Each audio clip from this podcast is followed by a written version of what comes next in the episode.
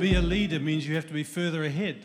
การเป็นผู้นำหมายว่าความว่าคุณอยู่ข้างหน้า Not just know the way, you have to be further along the way. คือไม่ใช่ว่าคุณแค่รู้ทางไปไหน แต่ว่าคุณต้องเดินทางนั้นไป You, ก่อนหน้า you แล้ว have to have been there first. ล่วงหน้าไปก่อนต้องไปก่อน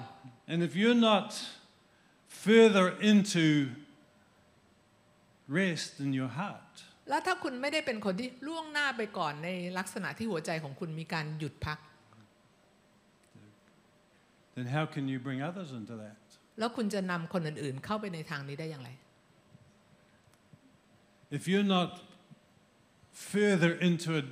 deep intimacy with God, ถ้าคุณไม่ได้นำหน้าไปในความสัมพันธ์สนิทสนมกับพระเจ้า how can you lead others into intimacy with God? คุณจะนำคนอื่นไปในความสนิทสนมกับ You พระเจ้า can't ได้อย่าง lead ไร them, you can only point for them. คุณไม่สามารถที่จะนำเขาคุณจะแค่ชี้ทางให้เขา And if we're pointing, it means I haven't been there before, but go that way.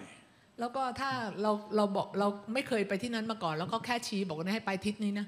One of the things that happens to so many of us in Christian ministry สิ่งหนึ่งที่เกิดขึ้นกับคริสเตียนอ่าคนที่อยู่ในการรับใช้คริสเตียนมากมาย is that we get so busy, คือเรายุ่งมาก we find it hard to spend time in intimacy with God แล้วเรารู้สึกว่ามันยากที่จะใช้เวลาที่จะสนิทสนมกับพระเจ้า because we're thinking about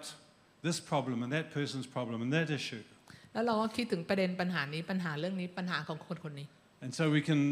have to try to squeeze in our relationship with God in amongst the busyness. ดังนั้นเนี่ยถ้าในท่ามกลางความยุ่งเหยิงยุ่งเหยิงต่างๆ เราก็พยายามที่จะจัดการในเรื่องความสำคัญของพระเจ้าพยายามที่จะยัดทุกอย่างให้ลงตัว And see, we can stop being a leader when that happens